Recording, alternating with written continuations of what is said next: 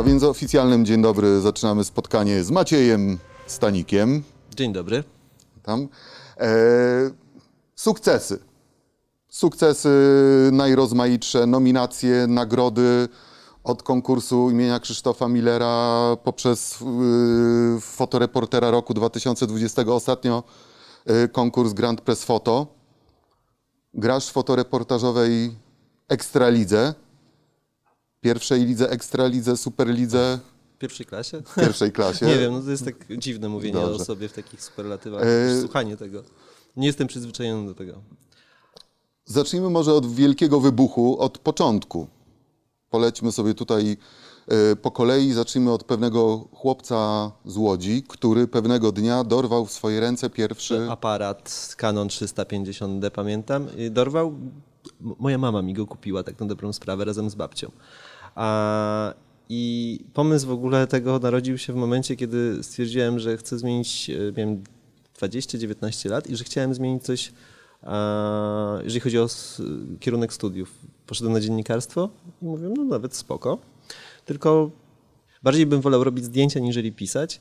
A, tak namówiłem swoją rodzicielkę na to, że potrzebuję tego aparatu i dostałem pierwszy aparat z takim plastikowym jeszcze obiektywem, więc e, sprawiało mi to straszną, zobaczyłem jak sprawia mi to straszną frajdę robienie zdjęć.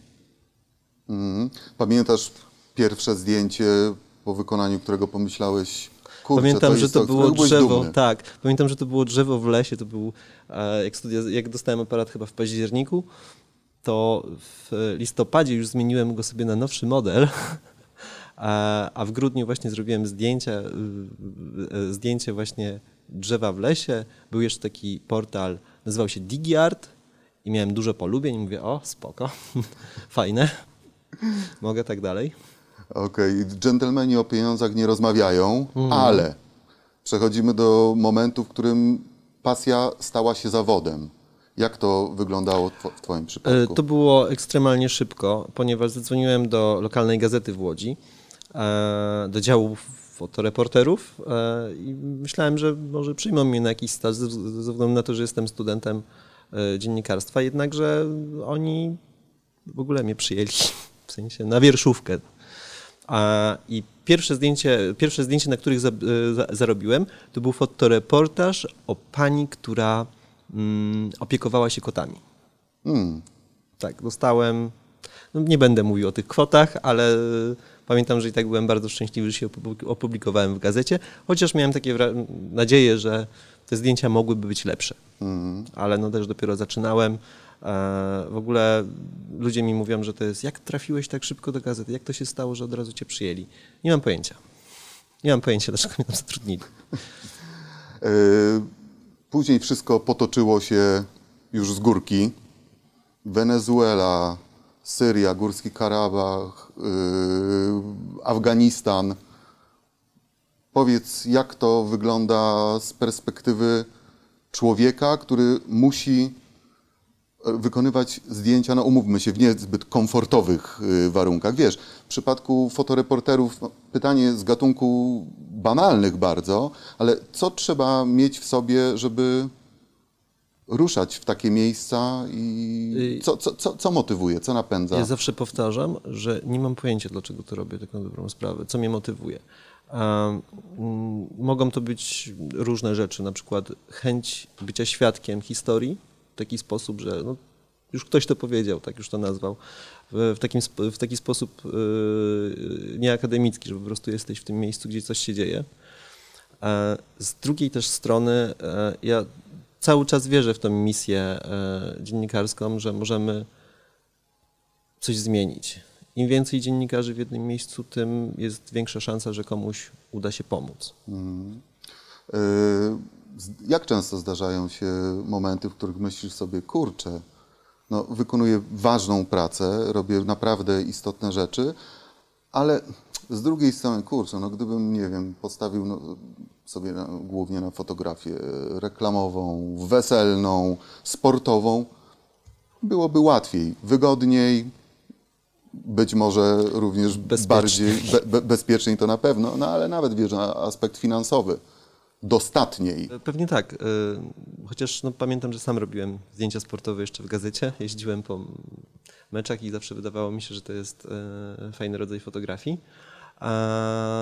Jednakże, jednakże bardziej tak ciągnęło mnie w stronę fotoreportażu. I myślę, że ludzie, są ludzie, którzy dobrze odnajdują się na takich imprezach okolicznościowych jak śluby. Ludzie, którzy e, są fenomenalnymi fotografami reklamowymi i oni to lubią, to trzeba lubić. Tak jak ja lubię opowiadać historie zwykłych ludzi, tak oni lubią e, fotografować e, duże kampanie reklamowe chociażby. Im sprawia to przyjemność w jakimś tam stopniu i widzą w tym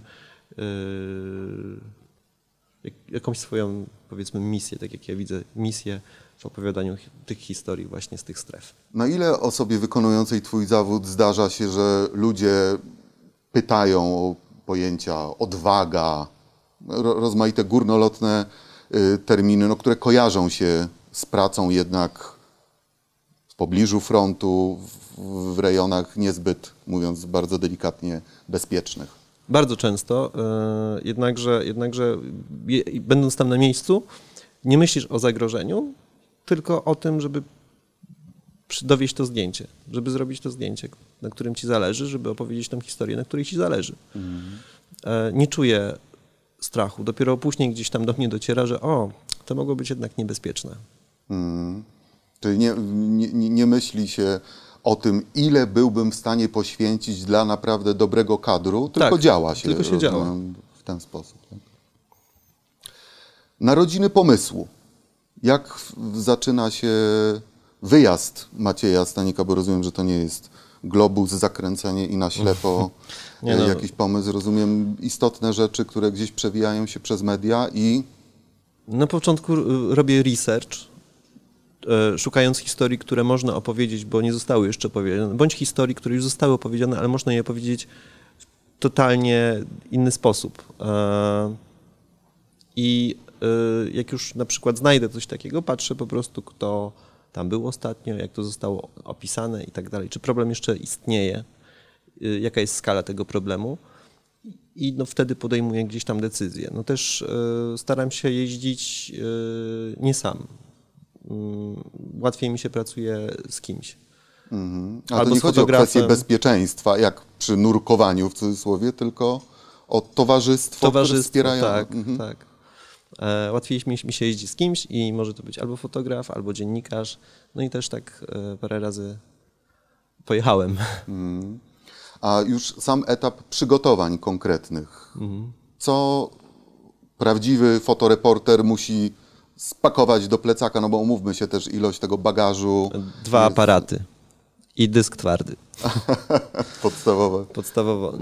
Strasznie dużo zdjęć e, przywożę. To są dziesiątki, dziesiątki tysięcy czasami. No 12 tysięcy, od 4 tysięcy do 12 tysięcy, jak tak ostatnio obliczyłem. Mm.